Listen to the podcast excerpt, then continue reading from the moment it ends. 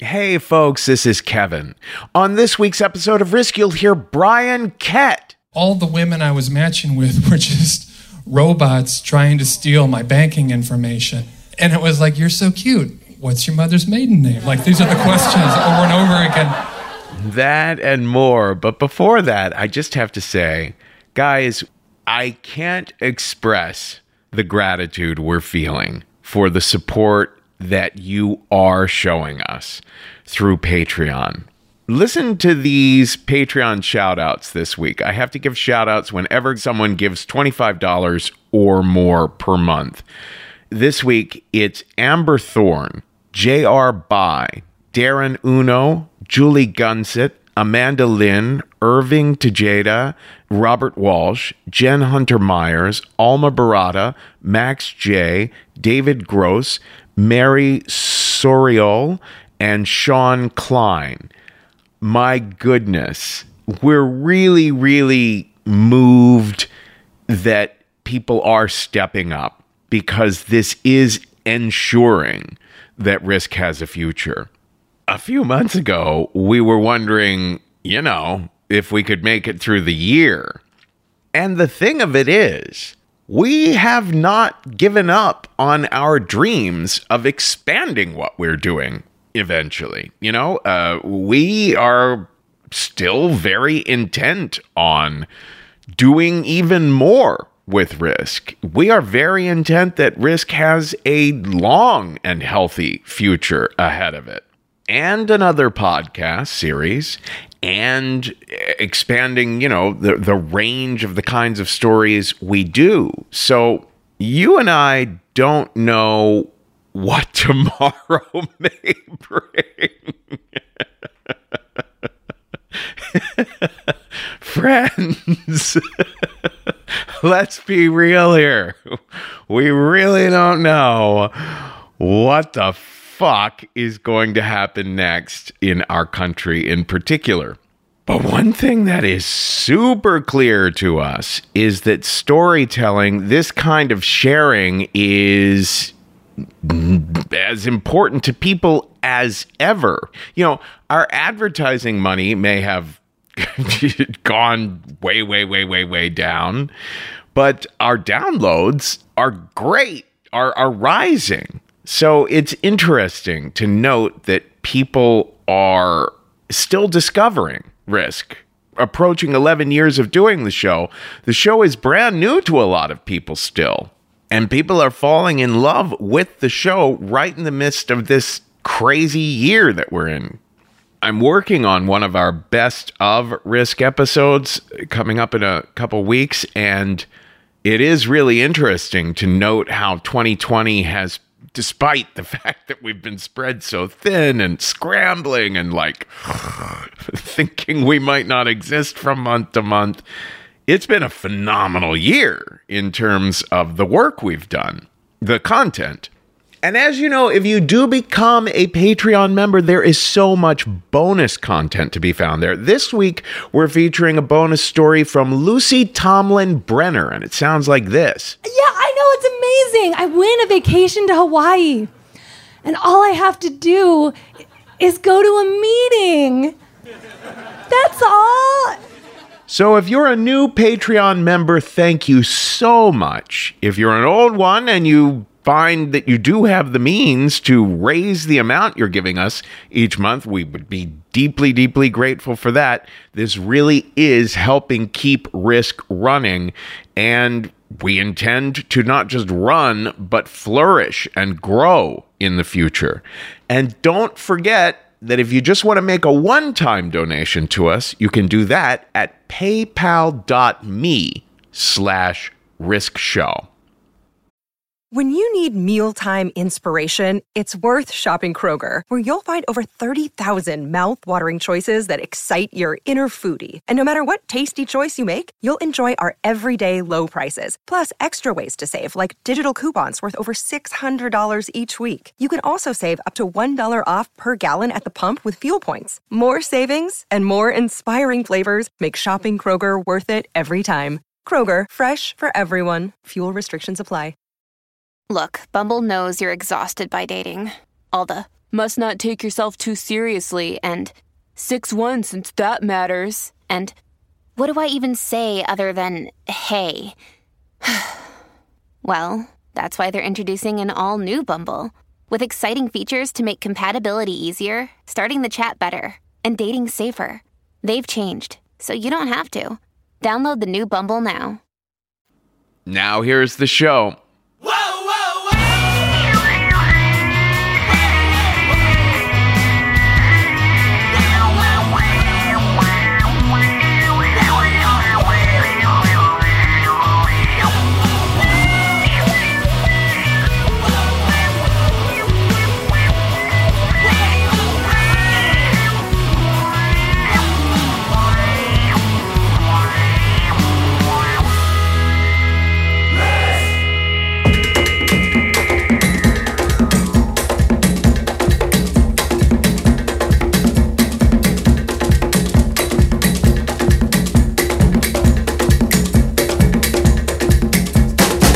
Hello, kids. This is Risk, the show where people tell true stories they never thought they'd dare to share. I'm Kevin Allison. This is Oscar Sully behind me now.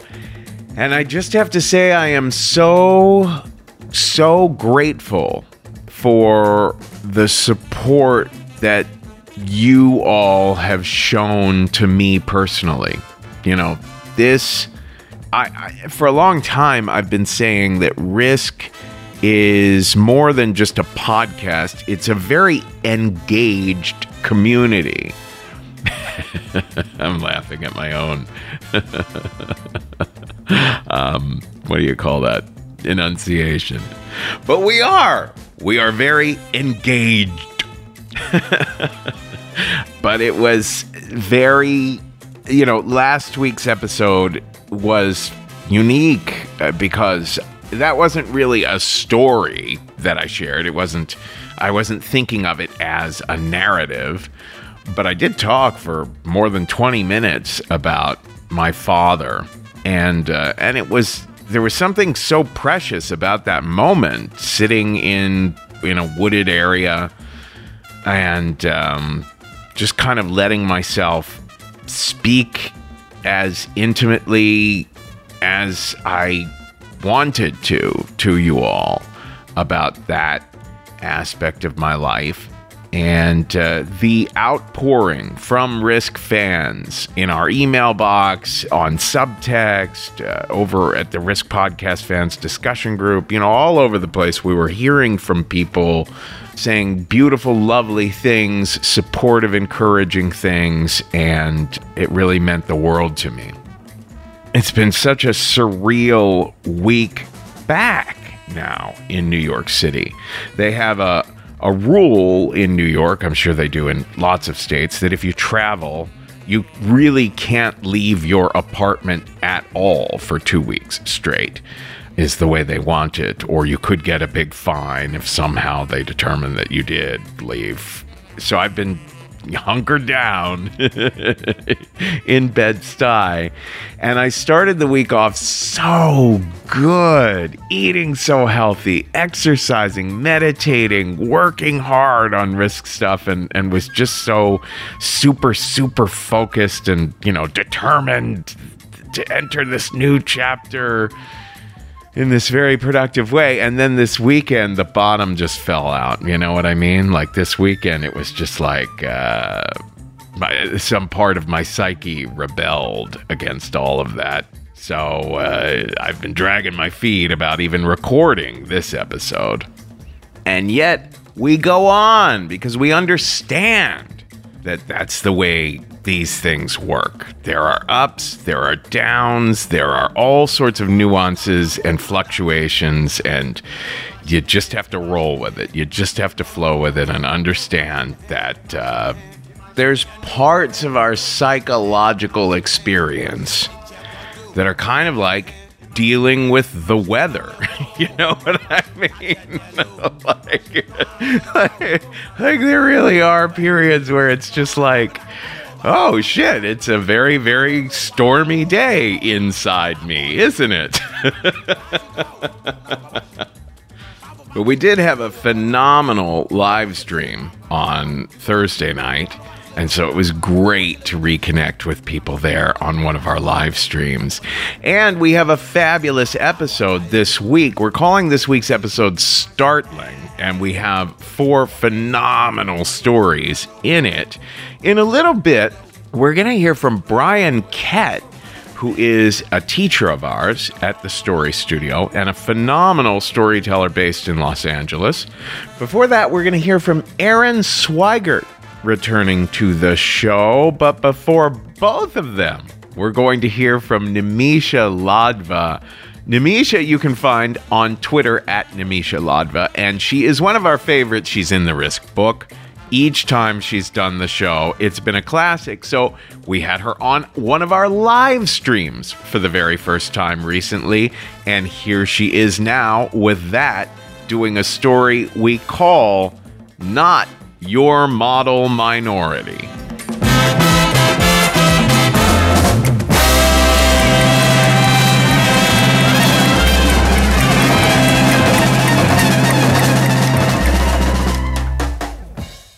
So, listen, it is a truth universally known that um, for a teenager to survive in the world, a teenager must look good and must smell good. And I know this from a very reliable source. I've watched a lot of Axe commercials, so I know it's true. And this sort of rule about teenage life, smelling good and looking good, caused me some complications when I was an immigrant growing up in England. Now, on the one hand, every school I went to had a school uniform. I didn't dress any differently from anyone else at school. On the other hand, though, every single school I ever went to, I was the only non white person in those schools. I was the only person with black hair. I was the only person with dark skin. I was the only person who smelled a little bit like curry all the time. Now, this meant that I was bullied quite a bit in school in England. And in fact, that was one of the reasons my parents took me out of school and moved our whole family to America. Now, my dad's like a big believer in the American dream. But one thing we didn't know when we moved to America was that um, when you move to America, you move to the particular version of America you land in. So it turns out there's more than one American dream, there's more than one America. And the first high school I went to was kind of a miracle, right? It was in a place called Delano, California, which is in central California. It's a farming community, about 16,000 people. And every single person at this school pretty much had black hair. Every single person at this school pretty much spoke a different language at home. We were all Mexican American, Filipino American, random people of color, African American, and then here and there a few white kids. I mean, sure, some of the cute boys were named Eric and Robert and John, but there were also these fantastic other kinds of cute boys, and they had magical new names like Mario and Juan and Sergio. And I felt like as a girl who didn't look so different from everyone else and still on the math team, but there was like hope for me in this place, right? I felt kind of hopeful in this new place. Pretty much. I mean, there were some obstacles. You see, the reason my family was in Delano was that we had moved there to take over the local Pioneer Chicken franchise. Now, I am not going to go into why a family of lifelong vegetarians are running a chicken place. I will just say that immigrants make a living, they don't necessarily make sense, okay? So, part of my struggle is that when I'm not in school, I'm working at my parents' restaurant. And because it's a small town, I like work in fear that someone from school is going to come and see me. And it's a problem because at the chicken place, I smell like fried chicken. And worse, I have to wear the Pioneer chicken uniform. Now, first of all, the thing is made of polyester. It is brown and yellow and orange and red. These are all colors that I think look awful on me. worse, it's actually designed for like a grown woman. And because I'm like a late blooming 14, 15 year old, it's got all these darts like sewn into it, like the front chest plate. And it looks just like a, a wobbly, like yellow and brown amoeba in it. And it's just like horrible, right? And I wish I could tell you how it turns out, like all the possibility of like looking like the kids, but kind of smelling two different kinds of weird smells. And, and I'd like to say, this is how it turned out. But you know what? I can't because we move again. This time we move just like 30 miles away and we start running a different pioneer chicken.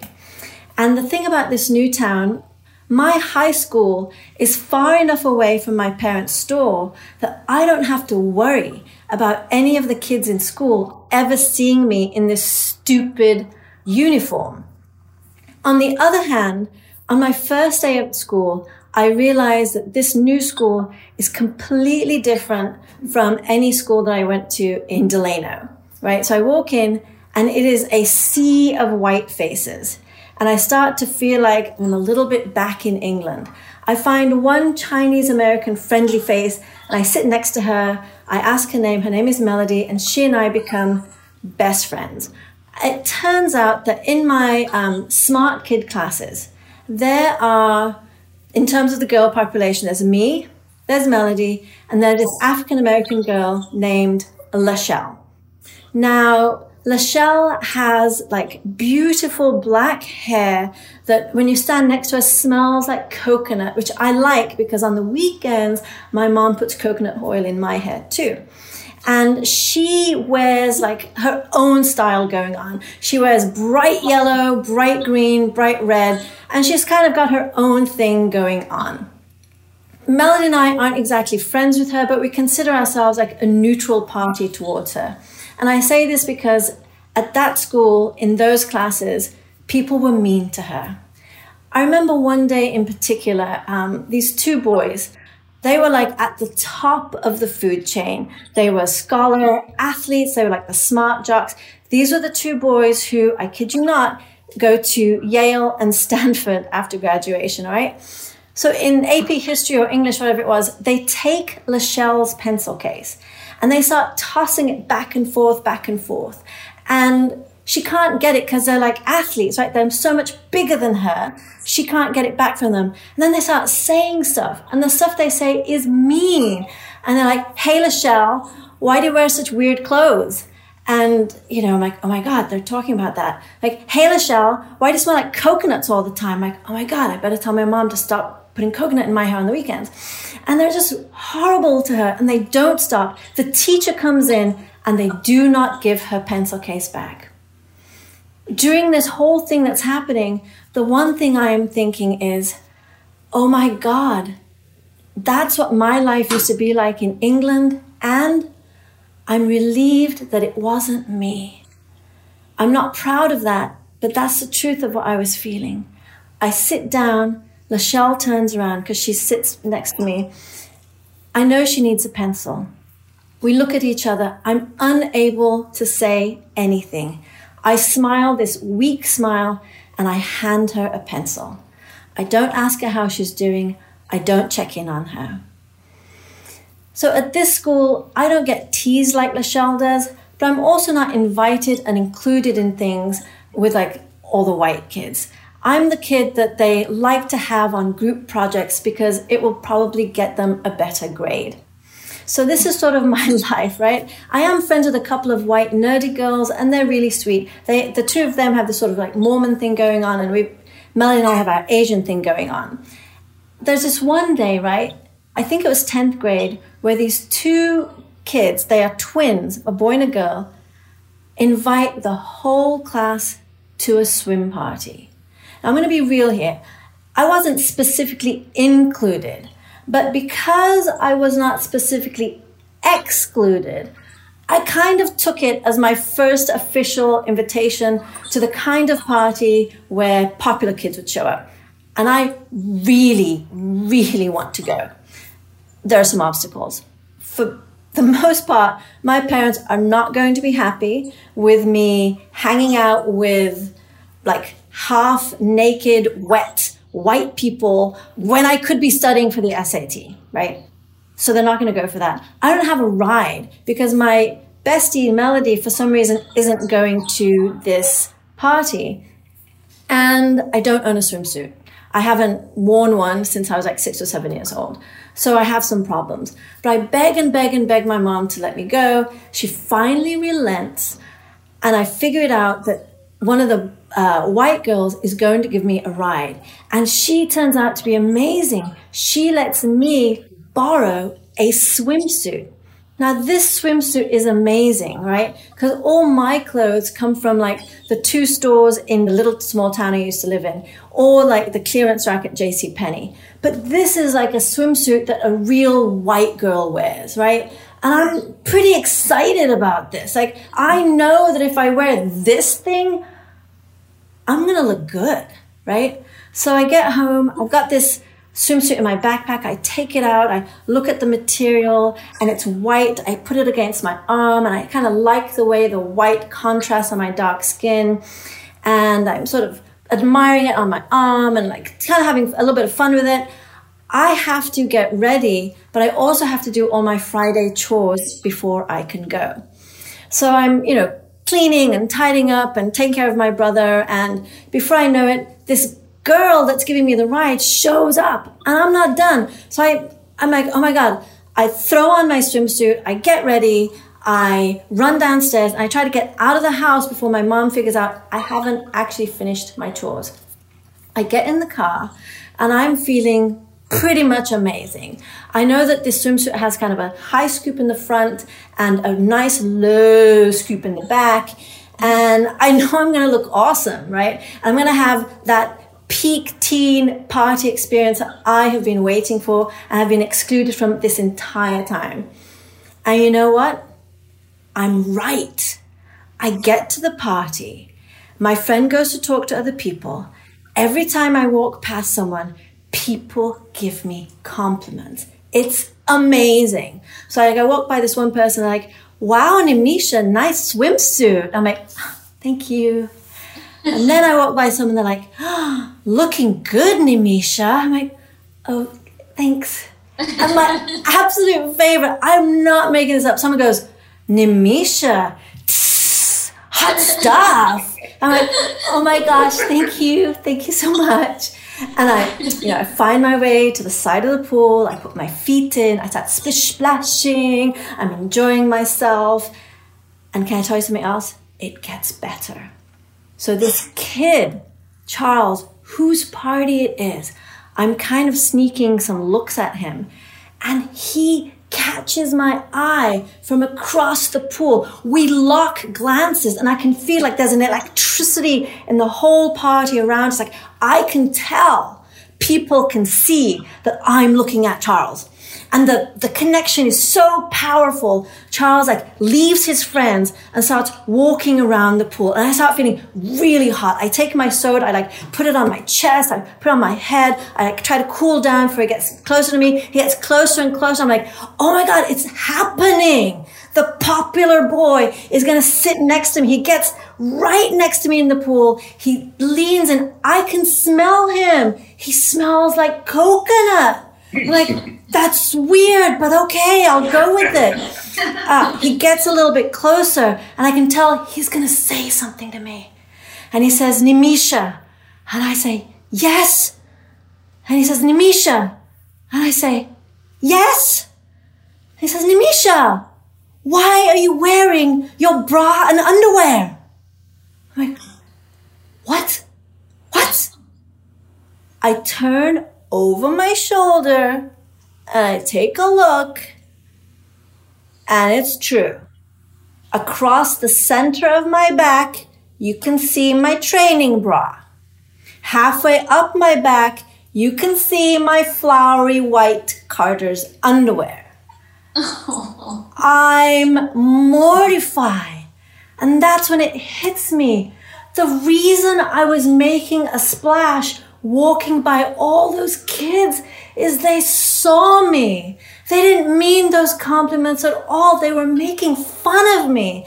And I run to the bathroom and I lock myself in there.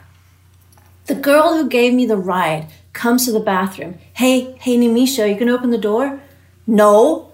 Come on, you gotta open the. No. Look, it wasn't such a big deal. Well, we know that's a lie, so she has to try a different tack.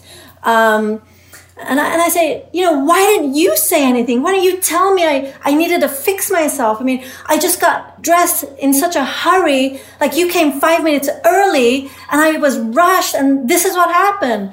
And she says, Nimisha, I didn't know. I, I didn't see you. And I'm listening to the tone of her voice. And I'm thinking about where she was standing in the party. And she's telling the truth. She didn't know. I stay in the bathroom for the rest of the party. The next day, no one asks me how I'm doing. No one checks in on me to see if I'm okay. And I realize that in this new school, I have learned a new way of being in America. In this new way of being in America, black and white and brown girls all have very different places. It's true, I don't get teased like Lachelle does, but I'm also not included in anything except group projects that can raise a grade. I'm basically playing the role of the model minority. And when I think about that party, I realize one other thing. Lachelle wasn't at that party. Now, I don't know if she wasn't there because that party happened after she moved. Because here's the truth Lachelle's parents took her out of that school because she was being bullied, just like I used to be bullied at my school in England. Or maybe Lachelle was there and she got the invitation, and I hope I, I'm right when I think she might have ripped up the invitation and just like thrown it away. Because the truth is, Lachelle was smarter than me the whole time. She knew what this America wanted from her and she didn't give it. She dressed the way she wanted to dress. She smelled the way she wanted to smell. And she never wasted time on people who didn't care. I wish I could tell Lachelle that she had been right all along. I wish I could tell her I was a bystander and I should have and I could have done more. But I didn't. I wish I could tell her, Lachelle, thank you dark girls like us can wear bright colored dresses. We can wear red and yellow and green. And Lachelle, you're right. Coconut smells the same way on everyone. Thank you. Fabulous. Nimisha Ladva, everyone. Let's hear it for her. Oh, tell the people what she wore. It was an itsy bitsy teeny weeny yellow polka dot bikini that she wore for the first time today.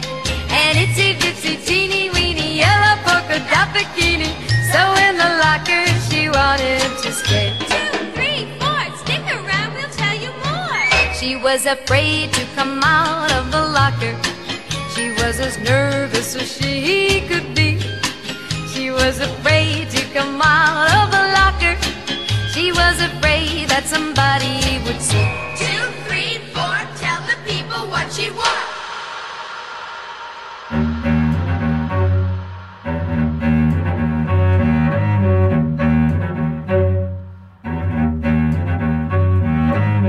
I'm 16 or 17 years old. I get off work about 11 o'clock at night, walk to the bus stop, and I missed it.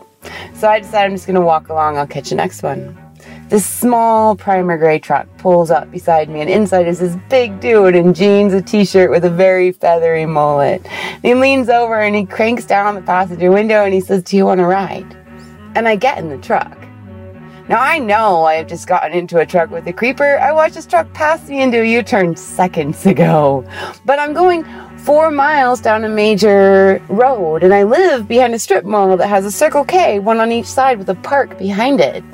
So I think he'll drop me off at the Circle K farthest from my house, and if he tries to follow me, I lose him in the park.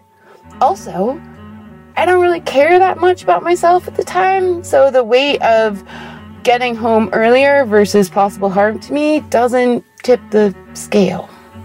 We go a couple of blocks and he turns off the road, and I say, Dude, what are you doing? turn around, this isn't the way. And he goes, oh, I'm sorry, I'm sorry. And he, he turns the truck around and we go a couple more blocks and he turns off the road again.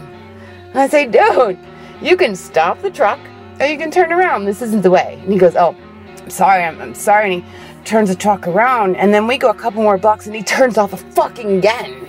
Only this time, before I can say anything, he turns on the light in the cab, and I see that he has unzipped his pants and he's got his hard dick in his hand, and I just go banshee on the man. I am so full of rage, I don't even know what I'm saying. I like come to mid sentence saying, and you could suck your own fucking cock if you don't turn this truck around because it won't be attached to your body.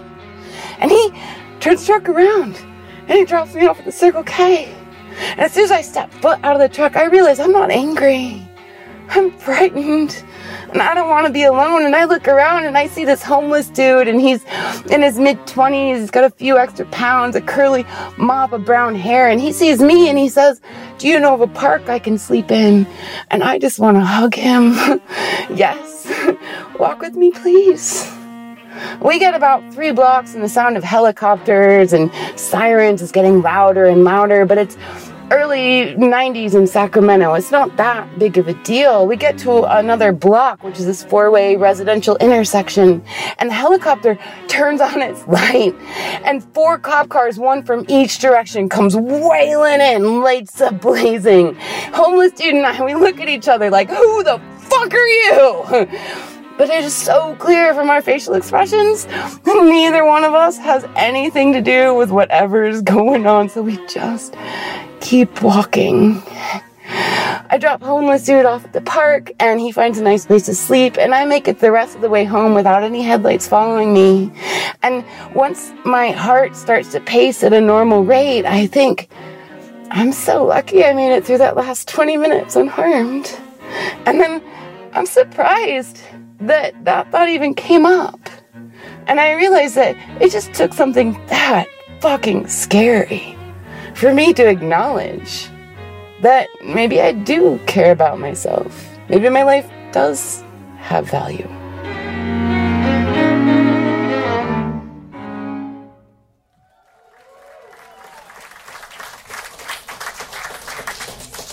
Hi, everyone. I'm from the Midwest. Right? Okay. And, uh, okay, outside Chicago. And uh, back home, back in my circle of friends, just monogamy runs rampant. And I have friends who have been together since middle school, like numerous couples since like seventh grade, like walking each other to their lockers. It's gross.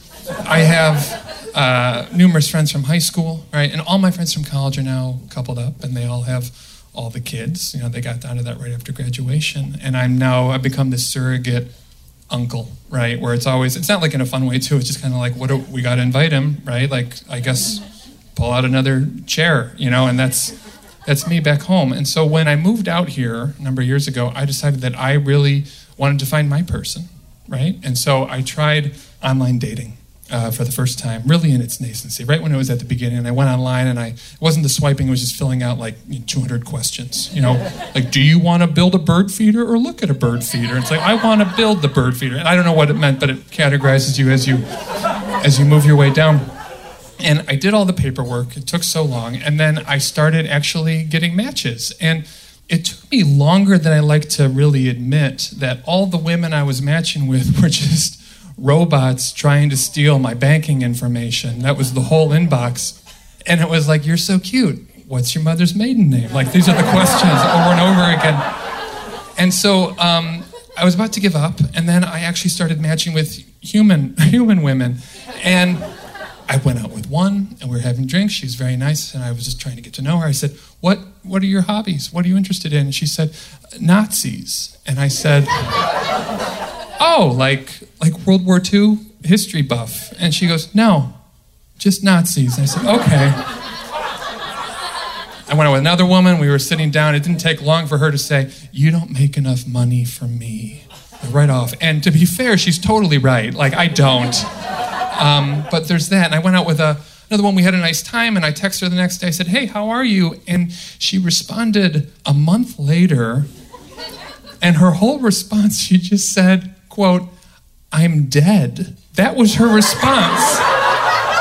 So, like, literally ghosted, right? And so, I wasn't in the best place, and I was ready to give up. And that's when I actually matched with someone I connected with, and she was smart, and she was funny, and she was kind, and she wasn't a robot or a Nazi sympathizer, right? She was, she was perfect. And so we decided to set a date, and we set a lunch date because that's how I roll. And uh, I used the, the shirt that I was saving for a special occasion in the closet. And I, I said, You know what? I'm even going to pick you up. Where do you live? And I live on the east side. And she goes, Oh, I live in the valley. And I said, That sounds close. And after an hour and a half on the five, I arrived. And when she got in my car, I was, I was stunned. Because normally on all these sites, like when you see someone online, you swipe on someone or whatever, and then you meet them in person, they don't look nearly as good, right? This was the opposite. She was this radiant person. She got in next to me, and I was like, oh my gosh. And so we started driving along, and she goes, There's this nice place over here in a strip mall, because everything's in a strip mall, in the valley especially. And we pulled over and we sat down, and I ordered the very expensive salmon salad because I thought that would look sophisticated. We were sitting there, and it was then I realized that we really didn't have a lot in common. Um, and it was just little things. Like she loved cats, and I'm severely, severely allergic. And she loved country music, whereas I prefer actual music. And so these, these little differences here and there. But in spite of this, I thought, you know, we can we can get past this. It's gonna be like a romantic comedy. We can be like a couple of opposites attracting. This is gonna be really, really adorable. And so uh, paid, and we were walking to my car, and she grabbed my arm and she said, "You want to get out of here and head to an animal shelter?" And I said, "What? What does that mean?"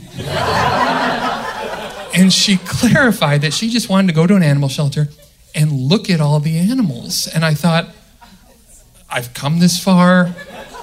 Sure, maybe like being open to new experiences would be real sexy and seductive. So I said, Yeah, that's exactly what I want to do. I want to go to an animal shelter. So we went back to my car, and because she grew up in the area, she told me how to get there, turn by turn. And eventually we arrived and we walked in. My face just swelled shut because it was like all cats. It was just these long corridors of cages stacked floor to ceiling. And I just stood there in the corner, just squinting at her. That's all I could do. It looked like someone had like dropped a beehive on my head. And I watched her. She went from one cage to the next, and she just softly like pet each cat through the bars, and she just cooed at each little little cat, and it was so endearing and charming. And I thought, I can do this. You know, I can make my allergies work. I can, I can take pills for the rest of my life. They can be our allergies. And so I watched her do all this, but then she became absolutely irate. She was just like rigid with anger. And I went up to her and I said, What's wrong? And she said, It's Misty. And I said, What does that mean? and she clarified. She said, It's my childhood cat. What? And I said, What? Are you, what are you what are you saying? And I looked in the cage, and there was a cat that looked like every other cat I've ever seen in my entire life. And she's just fuming. She goes, I'm gonna call my mom. And I said, Let's just slow down for a minute here because that's not how life works, right? This isn't a thing. But she already has her mom on speakerphone. She says, Mom, where's where's Misty? And her mom says, Misty's at home. And I thought, okay, great, we're done with this. But she, that wasn't good enough for her. She, so she called her dad, got her dad on speakerphone, and she goes, it was him. He was the one who did this. And I'm like, okay. And so her dad gets on the phone. Her dad goes, uh, hello. She goes, Dad, where's Misty? And her dad goes, Misty's at home. And she goes, really? Because I'm standing in an animal shelter right now, and I'm looking at a cat that looks an awful lot like Misty. And her dad caved. He said, I'm so very sorry. I dropped Misty off at some random shelter, and I hate Misty. and she broke down sobbing. So now I, I, we don't know what to do. So we go, we talk to the shelter manager. The shelter manager sees two people with these very swollen, puffy faces come for two very distinct reasons. We say, Can we please get the cat out? Can we please get the cat out? This is her cat. And the, the guy goes, I'm sorry, there's a 48 hour quarantine on all recently admitted animals. We need to let her sit here. And so we couldn't do anything. So we just we left. We got back in my car. And so I didn't know what to do just to fill this gaping void. I just started driving, and she got on her speakerphone and started screaming to her sister, presumably about what their father had done. And it was peppered with all these awful, awful phrases that aren't even fit for the podcast. It was, you know, da da da da da, and then just like graphic, graphic language. And so it got to the point where I was still squinting trying to drive, and I didn't know where I was going, so I had to keep interrupting her until finally she screamed at me. She berated me. She called me insensitive for interrupting. And I began to think right in that moment, like, maybe it's not going to work out between the two of us. And so eventually we got back to her place. And she, true to form, said the last thing that I expected to hear. She leaned over to me and she said, We should do this again sometime. And I thought, what, what does that mean? And so, I don't know, driving home on the five, I had like a couple hours just to reflect upon things. And, uh, you know, even though my eyes were swollen, I still had like new perspective. And maybe she wasn't the one, right? But that's okay because I could always give those, those robots one more shot. Thanks.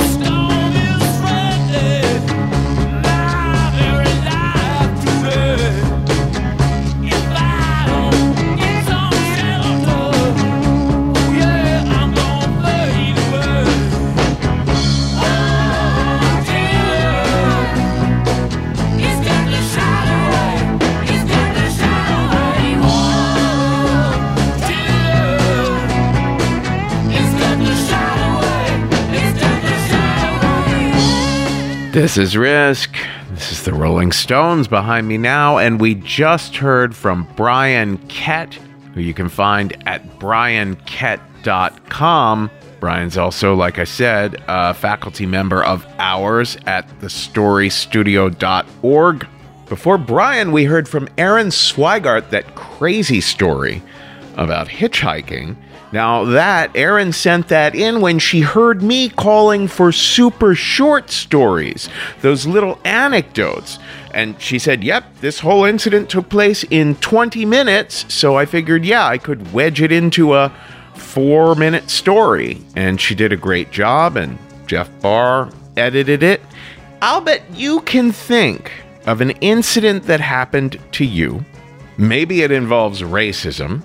Maybe it involves the pandemic we're living through, or social justice activism, or maybe it has nothing to do with any of those things, just a fantastic incident from your life that took 5, 10, 15, 20 minutes to happen that you can tell about in less than five. Like, you know, a couple weeks ago, Jay Carpenter told that story about her father getting struck by lightning in his living room. Well, there's a perfect example.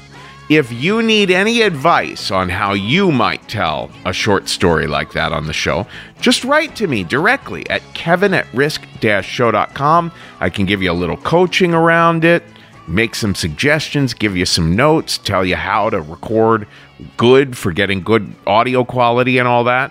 So, yeah, we still need your anecdotes on a regular basis. We're loving these contributions from our listeners.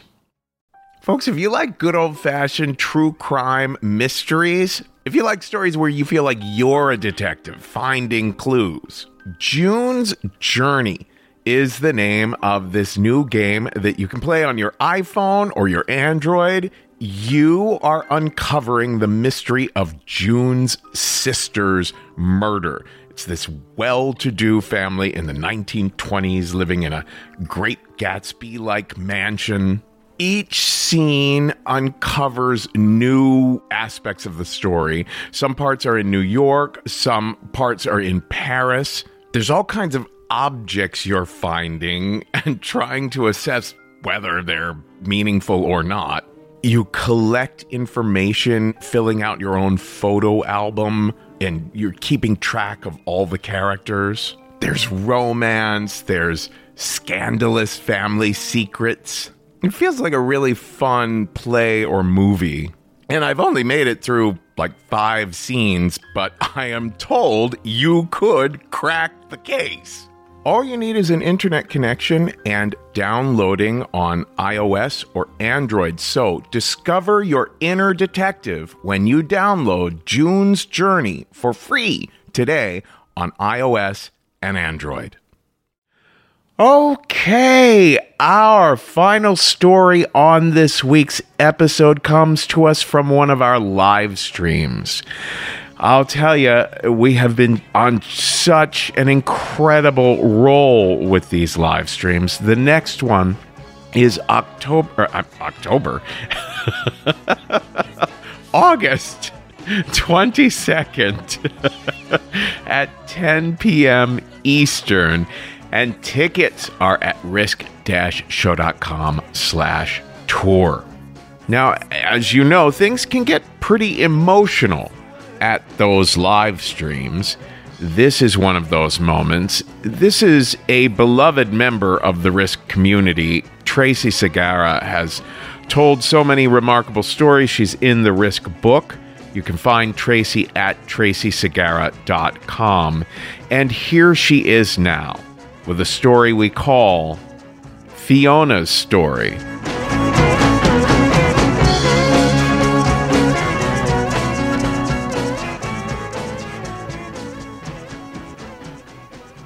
Growing up, I could not wait to become a big time New York City crime reporter. While other kids were reading Are You There, God? It's Me, Margaret, I was reading Helter Skelter and biographies of Ted Bundy. Now, I blame Son of Sam, David Berkowitz, the serial killer who was terrorizing the Queens neighborhood that was just five miles from my house when I was growing up in the late 70s. And that summer, all you saw on TV, all that was in the news, was just about Son of Sam. And he was leaving notes at the crime scenes, he was killing young couples, and then he was writing letters to Jimmy Breslin, the newspaper columnist. And everybody was horrified. My mother wouldn't let me go anywhere. Mean, I was only like 12 or 13, so I wasn't really going anywhere anyway. But everybody was horrified, but I was fascinated. I was just fascinated. So when I finally grow up and I become a reporter for the Park Slope paper in Brooklyn, a weekly paper, I feel like I have made it. It's a weekly paper, and I love everything about it. I love the flip reporters' notebooks that you know make me look very official, like a reporter on TV. I love the press pass. It's laminated with my picture on it, and it allows me to cross police and fire lines wherever they are formed. And I cross them every chance I get, whether I need to or not. I remember writing in my journal one night, I can't believe they are paying me to do something that I love so much. But in order to be a big crime reporter, you need a big crime, right? And there's not much going on in Park Slope at the time. It's very gentrified already neighborhood in the 90s. But one day, I finally get what could be my big story. It's the middle of the day, and a young girl, 17 years old, Fiona Pachukas, had taken the day off from school to fill out college applications, and she was standing in the middle of 7th Avenue on Park Slope on the sidewalk, and a car driven by these joyriding teens, a stolen car, slam into her and three other people on the sidewalk. And later on at the hospital, Fiona passes away. And my boss, my editor says, All right, Tracey, this is it. This is your story. And I'm excited. This is it. This is going to be my big, above the fold, you know, 65 point type with my byline. This is going to be my first big story as a crime reporter. And he says, Okay, you need to call the mother and you need to go over there and interview her. And the minute he says that, I'm like taken aback. I'm like, I want to be a big time crime reporter, but I didn't really think through what that meant I had to do, which is to talk to grieving family members. But I go over to her brownstone, and um, as I'm going up the steps and I'm about to ring the bell, I'm suddenly seized with this fear like, what does a grieving mother act like or look like? Or you know is she going to be angry at me? Is she going to be crying the whole time? Like i had no idea what to expect. But when she opens the door she's this very small very quiet woman and she graciously invites me into her home and she spends the next hour asking all of my stupid cub reporter questions like how do you want her to be remembered? And i don't even remember what i asked but i remember i was incredibly nervous. And she hands me this picture of fiona with her dog and i see that she was beautiful beautiful girl. And she thanks me for coming out to talk to her and that's just freaks me out a little bit, but I've done it. I've gotten my first big interview and I'm, I head back to the paper. But when I get back into the newsroom, my editor can tell that I'm like a little off. And he looks at me and he's like, What's the matter, Miller? You can't handle the heat talking to a grieving mother? And I'm like, Yeah, yeah, don't, you know, I'm fine. Don't worry about me. I'm fine. But we're a weekly paper, so I'm not done, you know, writing my story. There's going to be a couple more days before we go to press. And that night, there's a candlelight vigil for Fiona that people in the neighborhood have uh, have formed. So there I am with my press pass and my reporter's notebook, and I'm interviewing friends of hers from high school, and I'm milling throughout the crowd. There's like 300 people there. This is like the biggest thing to happen in Park Slope in a long time. Certainly the biggest tragedy. And at one point, this woman taps me on the shoulder. And I say, Hi. I said, Did you know Fiona? And she looks at her husband and she says, Should I tell her? And he says, Yeah, you should tell her. And she turns to me and she said, I'm a medical student. And I was there the night that they brought Fiona in. And I held her hand as they were working on her. And I kept telling her, You're going to be okay, you're going to be okay. But at one point, she looks up at me and she says, It doesn't look good, does it? I'm not going to make it, am I? And as I'm writing this down, I'm in reporter mode with my press pass, but all of a sudden, like the whole crowd melts away, like everything that I'm doing just melts away, and I excuse myself, I thank her, and I walk into the crowd. And I'm no longer a reporter. I'm no longer, you know, distanced from what's going on in this story. All I can think about is the 17 year old girl lying on a gurney in a hospital knowing that she wasn't going to make it. And I think about, I'm only 10 years older than her. And it really, really affects me. But again, I say to myself, you know, this is the first time I've had to do this. I'll get better with time, I'll toughen up. And I go back to the newsroom and I write the hell out of that story. I write a, an amazing front page, full type story. But I have to wait a few days for it to come out. And I'm excited. I'm excited because this is what I've been working towards, you know? And so the paper comes out, and my editor puts a bunch of copies on my desk, and it's a big broadsheet, you know, like the New York Times, and there above the fold, young girl's death stuns Park Slope. And there's not only one story by me, there's two stories by me one about the actual accident, and another one about the candlelight vigil. And I'm elated. This is it. You know, this is, you know, I'm in a weekly paper, then I'm going to go to a daily paper, and then who knows? Like my career is on fire now. And I stay a reporter and I I cover more stories and then I get a job at UPI, the Daily Wire service, and I cover the first World Trade Center bombing and I cover the Woody Allen and Mia Farrow custody battle and I, I work out of, you know, the courts and I work out of City Hall. But then one day, just UPI is emerging from its like fifth bankruptcy. They're not paying my expense reports anymore. And I'm about to get married. And I just, without even really thinking somebody else had another job opportunity for me, I just leave it. I just leave reporting behind and I go on to a totally different career. And years later, I mean, I get married and then I, I'd have children, and that's what I wanted to do. I wanted a more stable kind of job. And now it's 2005. And, you know, of course, I read the newspapers. You can take the girl out of reporting, which you can't take the reporter out of the girl.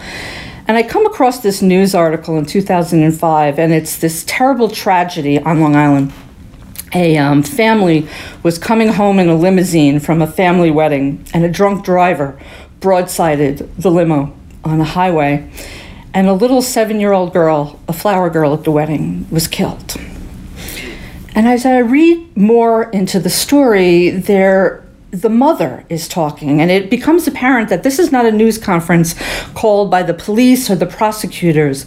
The mother planned this news conference, and she starts telling this New York City press corps about what it was like to sit on the side of the road, cradling what was left of her daughter's head in her hands because she'd been decapitated. And as I'm reading this, it says in the article that there was stunned silence from this, you know, hard and tough New York press corps.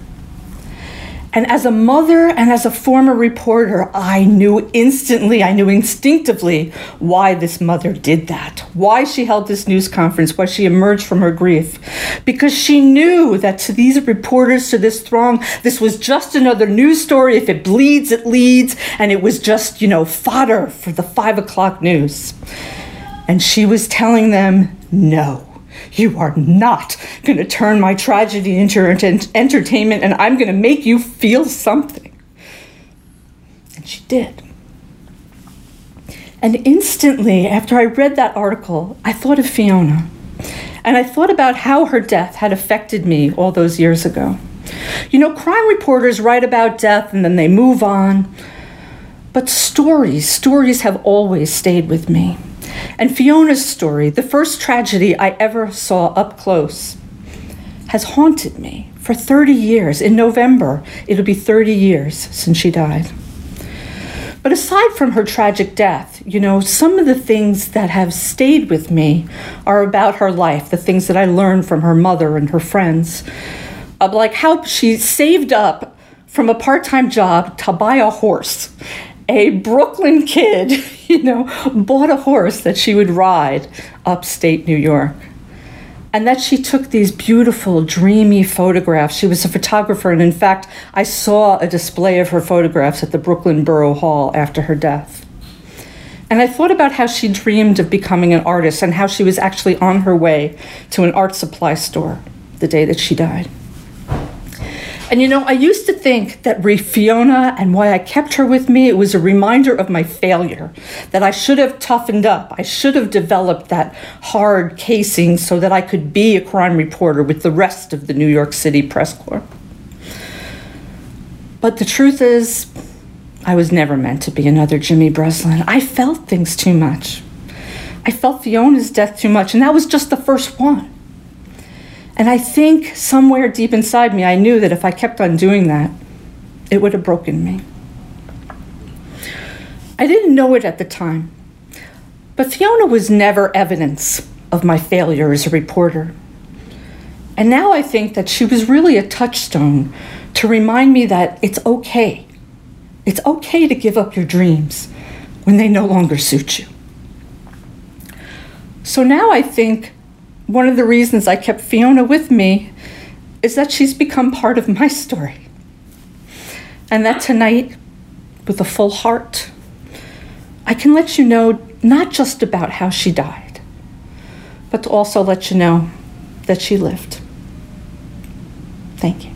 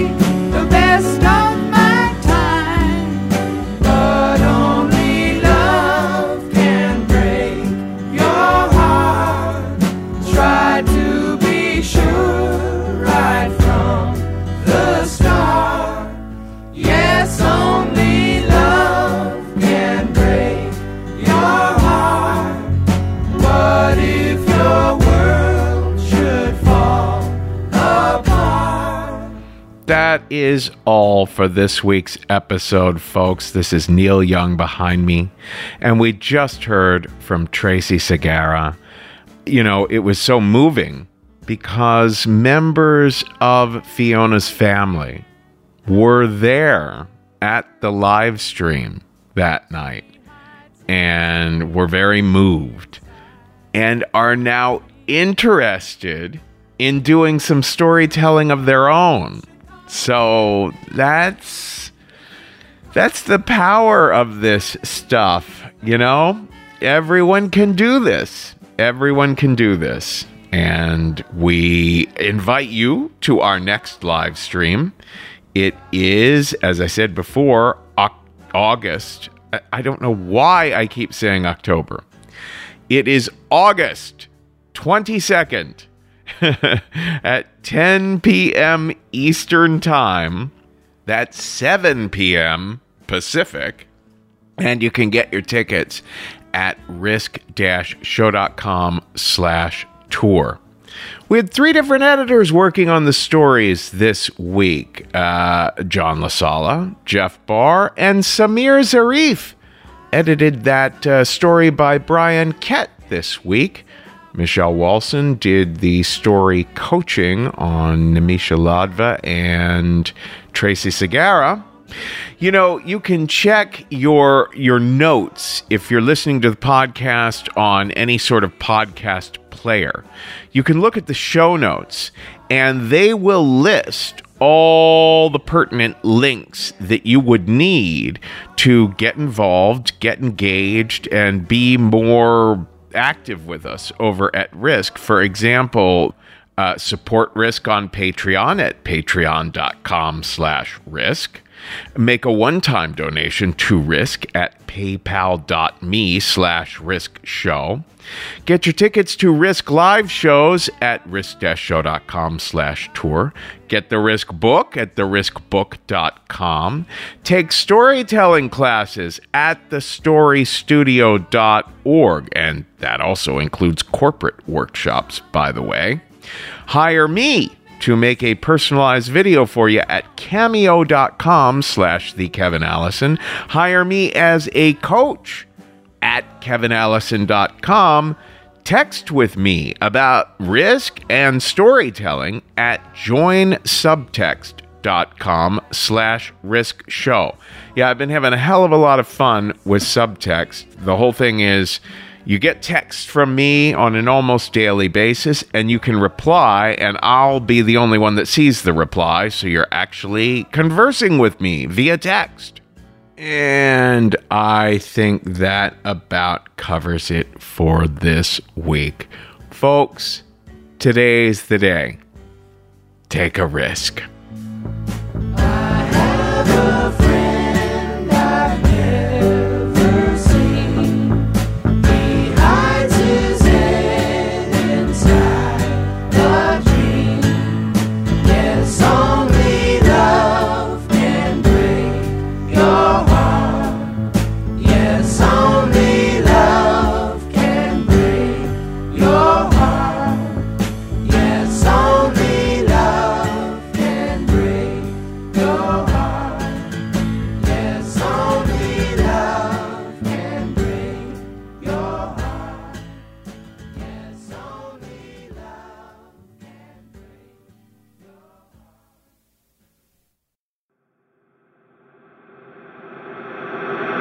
And I don't know what tomorrow may bring.